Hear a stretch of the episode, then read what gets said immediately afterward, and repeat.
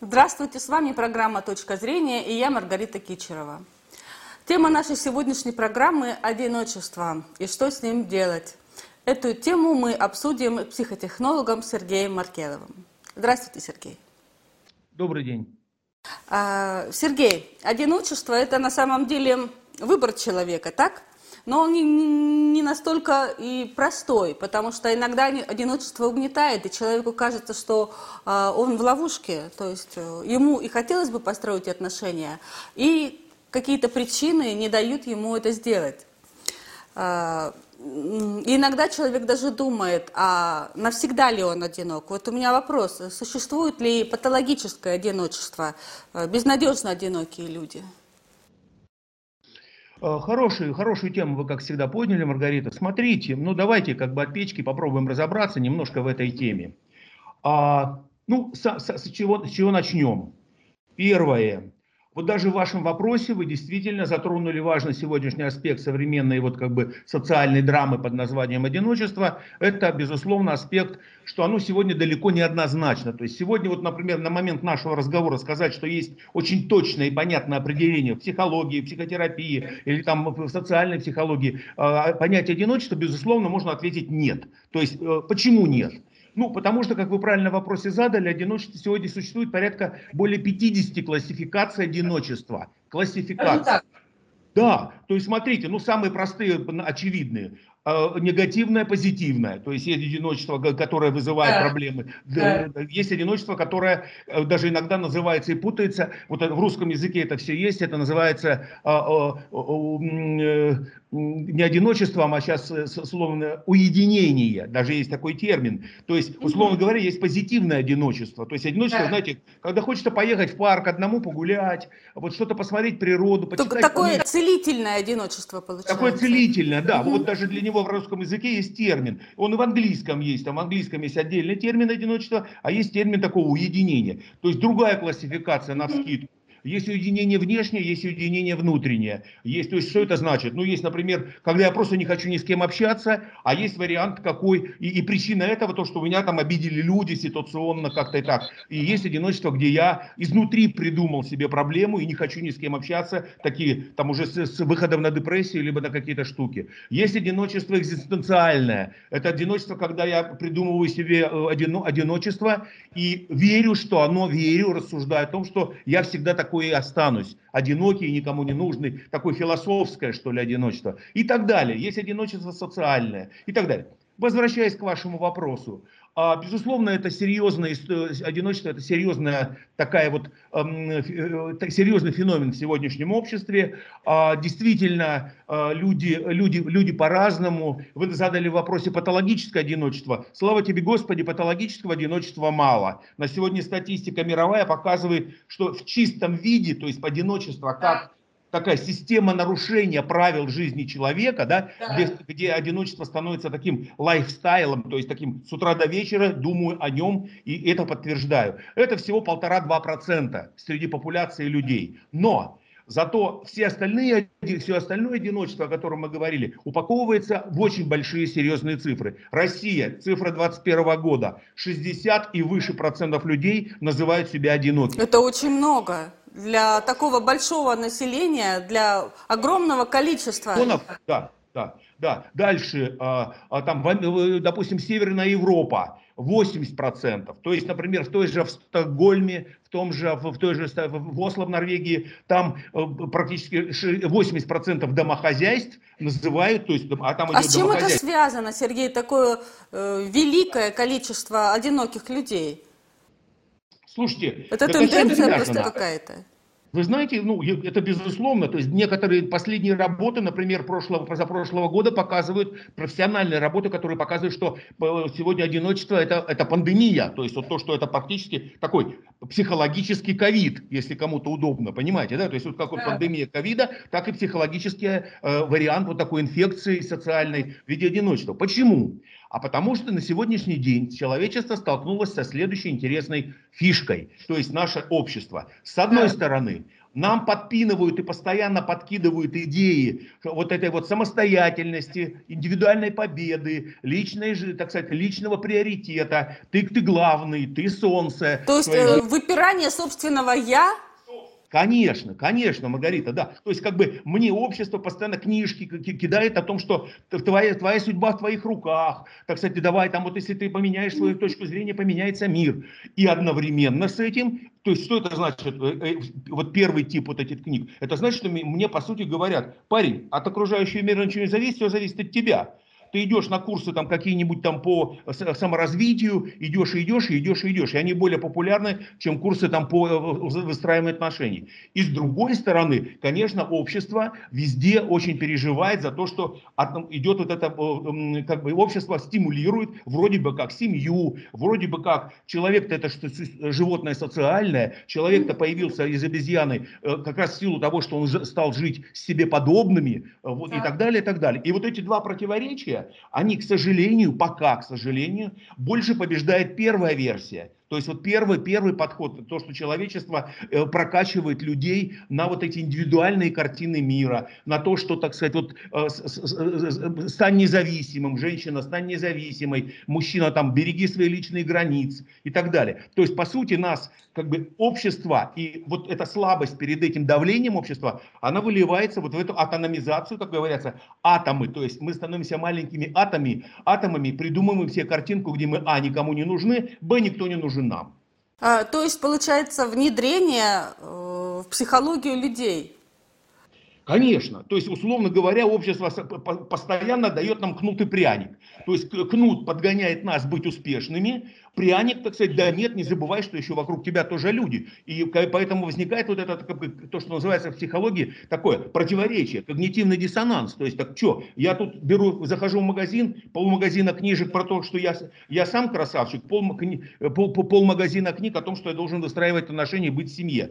И поэтому плюс цифровизация, плюс э, сетевые, сетевая культура, это все, что создает иллюзию. Вот, кстати, о, о соцсетях. Люди пытаются каким-то образом э, избежать, либо э, противодействовать давлению общества, отдельные люди. Они знакомятся в соцсетях, ведут переписку и так далее. У меня вопрос, а могут ли э, социальные сети и виртуальное общение заменить полноценную личную жизнь?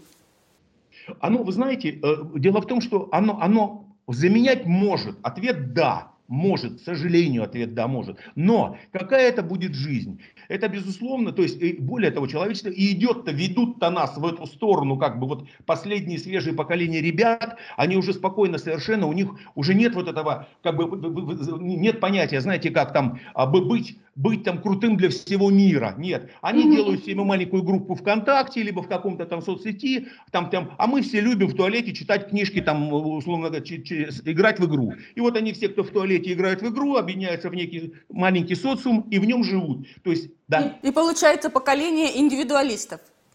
Поколение индивидуалистов, более того, поколение не только, а со всеми его атрибутами. То есть, условно говоря, в офлайне, в офлайне, то есть в, в, в, в материальном мире родители, запреты, э, обман, несправедливость. Я могу там ничего не хочу доказывать, потому что я чувствую, так сказать, или не хочу, или не умею. В виртуальном мире фейки, безграничность, э, даже деньги придумали, так сказать, деньги, деньги искусственные, цифровые деньги, все. То есть виртуальный мир, он становится более дружественным к, к, к нам, чем Чем реальный мир, окружающий нас.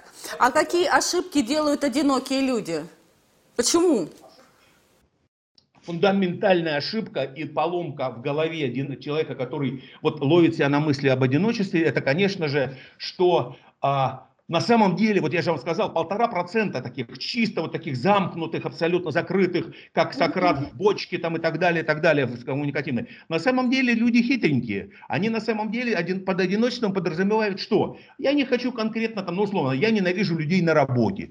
А, и, и, и я как бы называю, я одинокий, потому что на работе не с кем поговорить, так сказать, о жизни. Другие говорят, я ненавижу своих родителей, своих родственников. Почему? А потому что как бы у меня срабатывает рефлекс, что мне с чужими людьми легче поговорить о своих своих проблемах, чем своими идиотскими родственниками. То есть, как бы человек попадает, знаете, так, с одной стороны одинокий, а с другой стороны просто выборочный. То есть он придумывает такой, такой свои собственные маленькие уникальные миры, в которых ему как бы достаточно комфортно. Но он при этом говорит, да, я один, да, я как бы... Так вот получается, он лукавит? Ну, получается, что и лукавство, но, к сожалению, видите как, не к сожалению, к радости, природа нашего ума, она, конечно же, нас постоянно выталкивает в общество. Почему? Потому что же очевидно, вот эти, вспомните Маугли, да, дети Маугли, да, дети, воспитанные в животном обществе. Да. Языка нет, э, интеллекта нет, только рефлексы, инстинкты. И, конечно же, люди, а, понимая, что нужно, нужно идти, то есть, условно говоря, человеком любой становится из нас, когда он э, общается с себе подобными. Взглядом, речью, прикосновениями, э, значит, обнимашками и так далее, и так далее. И вот замечено, кстати, что вот у людей, у таких фундаментально одиноких, у них есть дефицит определенный, есть, есть гормон одиночества.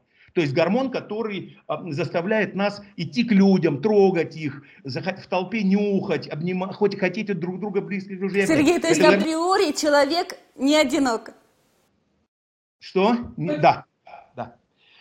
Человек себе придумывает фундаментальное вот такое, знаете как, а, одиночество. И, кстати, скажу, закончу. Гормон, гормон э, одиночества – это окситоцин. Если природного человека окситоцина мало, то ему, э, как бы есть такой гормон надпочечников, то ему дают окситоцин. Сегодняшняя, например, есть терапия, официально принятая, лечение одиночества гормоном, гормоном окситоцином. И действительно, люди, которые вот прям патологически... Так, это очень здорово. Им даются гормон окситоцина, они становятся, им хочется, у них раскрывается это, они идут навстречу людям, обнимашки, все, все включается. Так может быть и депрессию можно лечить окситоцином? Ну, если в депрессии становится одним из манифестирующих синдром... Э, да, да, конечно. Но ведь часто люди, одинокие люди, впадают в депрессию. Конечно, это помогает. Вот. И э, вы задали вопрос сейчас э, э, какой-то, сейчас последний. Ошибки, ошибки.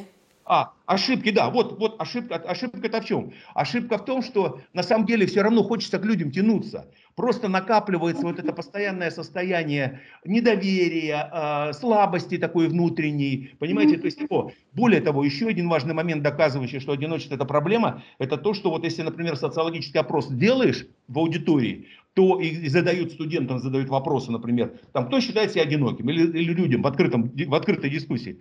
Так вот, руки не поднимаются. В анкете они отвечают, что одинокие, а рука не поднимается. Почему? Потому что да. с одиночеством связана эмоция под названием стыд. То есть люди публично стыдно признаться, что, то есть это как бы, да, одиночество это некая такая стыдная история, ну что-то, типа, человек подсознательно понимает, что как же, как же я один-то, все же вокруг вроде пополам, там что-то такое, и поэтому люди, конечно же, не признаются, потому что в обществе так сложилось в нашей культуре эволюционно. Это такой социальный стыд.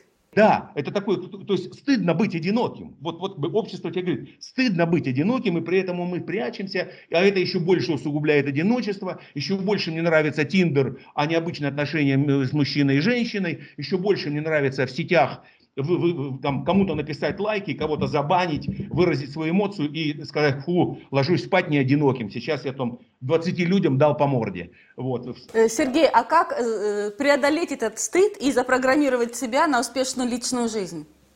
Ой, слушайте, э, как запрограммировать? Запрограммировать, безусловно, одиночество и вообще стыд завязан на него, они, конечно же, связаны с, знаете как, с э, недоверием человека, как ни странно, не к обществу, а к самому себе.